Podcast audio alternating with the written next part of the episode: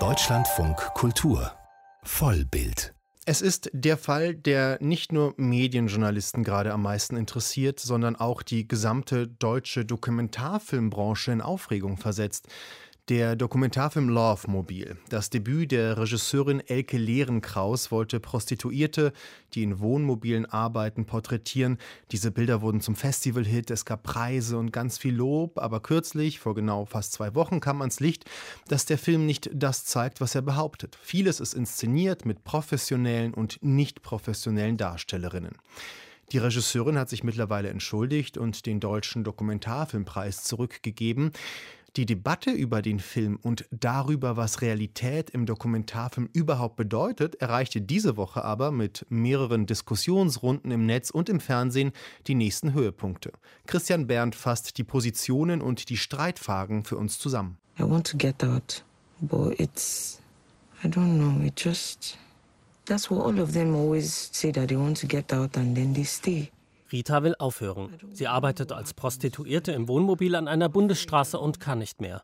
Aber was soll sie als Flüchtling aus Nigeria sonst machen? Dieses reale Schicksal zeigt vermeintlich der deutsche Dokumentarfilm Love Mobile. Er lief auf einer Reihe Festivals und wurde als authentischer Einblick in den Alltag ausgebeuteter Frauen gefeiert. Das Problem? Rita ist keine Prostituierte, sondern eine Schauspielerin von Regisseurin Elke Lehren-Kraus für den Film engagiert.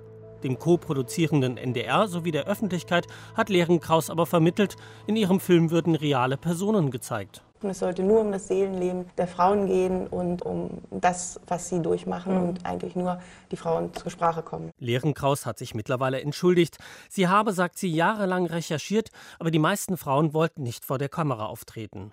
Dem NDR habe sie nicht gewagt zu sagen, dass sie sich in ihrer Not entschied, auch mit Darstellerinnen zu arbeiten. Aber die Geschichten im Film folgten realen Erlebnissen. Ich kann mir auf jeden Fall nicht vorwerfen, eine Realität verfälscht zu haben. Weil diese Realität, die ich in dem Film geschaffen habe, ist eine viel authentische Realität, als dass ich sie mit einem Direct Cinema hätte herstellen können. So die Regisseurin in der Reportage der Steuerung F-Redaktion des NDR, die den Fall aufgedeckt hat. Seitdem haben sich Debatten entsponnen, unter anderem um die Frage, wie realistisch ein Dokumentarfilm überhaupt sein kann. Der österreichische Filmemacher Erwin Wagenhofer, der mit globalisierungskritischen Dokumentarfilmen wie Let's Make Money internationales Renommee erlangt hat, sagt, entscheidend sei nicht, ob die Prostituierten echt sind wenn Sie einen Bauern haben wollen, der wirklich der Bauer ist, weil Sie glauben, das sei dann authentisch, dann ist besser, Sie nehmen einen Bauern. Aber wenn Sie die Geschichte aber viel besser erzählen können, indem der Jack Nicholson einen Bauern spielt, dann ist vielleicht die andere Methode besser. Nicht, ob die Wirklichkeit als Spielfilm oder Dokumentarfilm gezeigt werde, sei entscheidend, sondern was die Filmemacherin erzählen will. Die Filmemacherinnen und Filmemacher erzählen ja von sich. Durch ihre Augen, durch ihre Ohren bekommt man das zu hören, was man zu hören bekommt. Deshalb sehe man in einem Dokumentarfilm immer nur die Vorstellung des Regisseurs von Wirklichkeit. Trotzdem würde er selbst, sagt Wagenhofer, deutlich machen, ob er mit Schauspielerinnen oder Laien arbeitet. Und das führt zum anderen Teil der Debatte, warum die Regisseurin den Sender getäuscht hat. Lehrenkraus rechtfertigt sich in einem schriftlichen Interview auch damit, dass der zuständige NDR-Redakteur Timo Großpietsch kaum ansprechbar gewesen sei.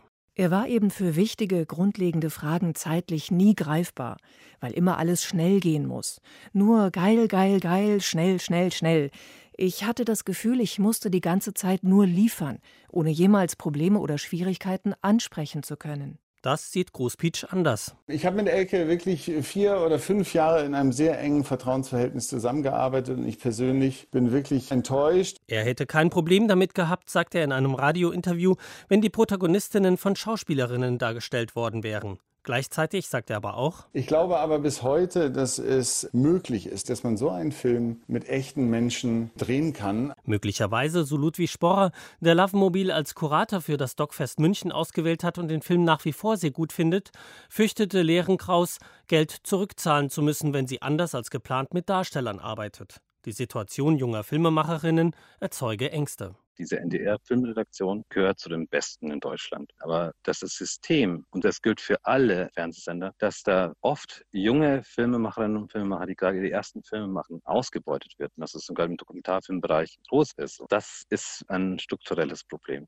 Der Redakteur sagt, Lehrenkraus habe ihr gesagt, sie solle das Material, das sie über zwei Jahre mit einer älteren Prostituierten gedreht hat, aus dem Film schneiden, es sei nicht spannend genug.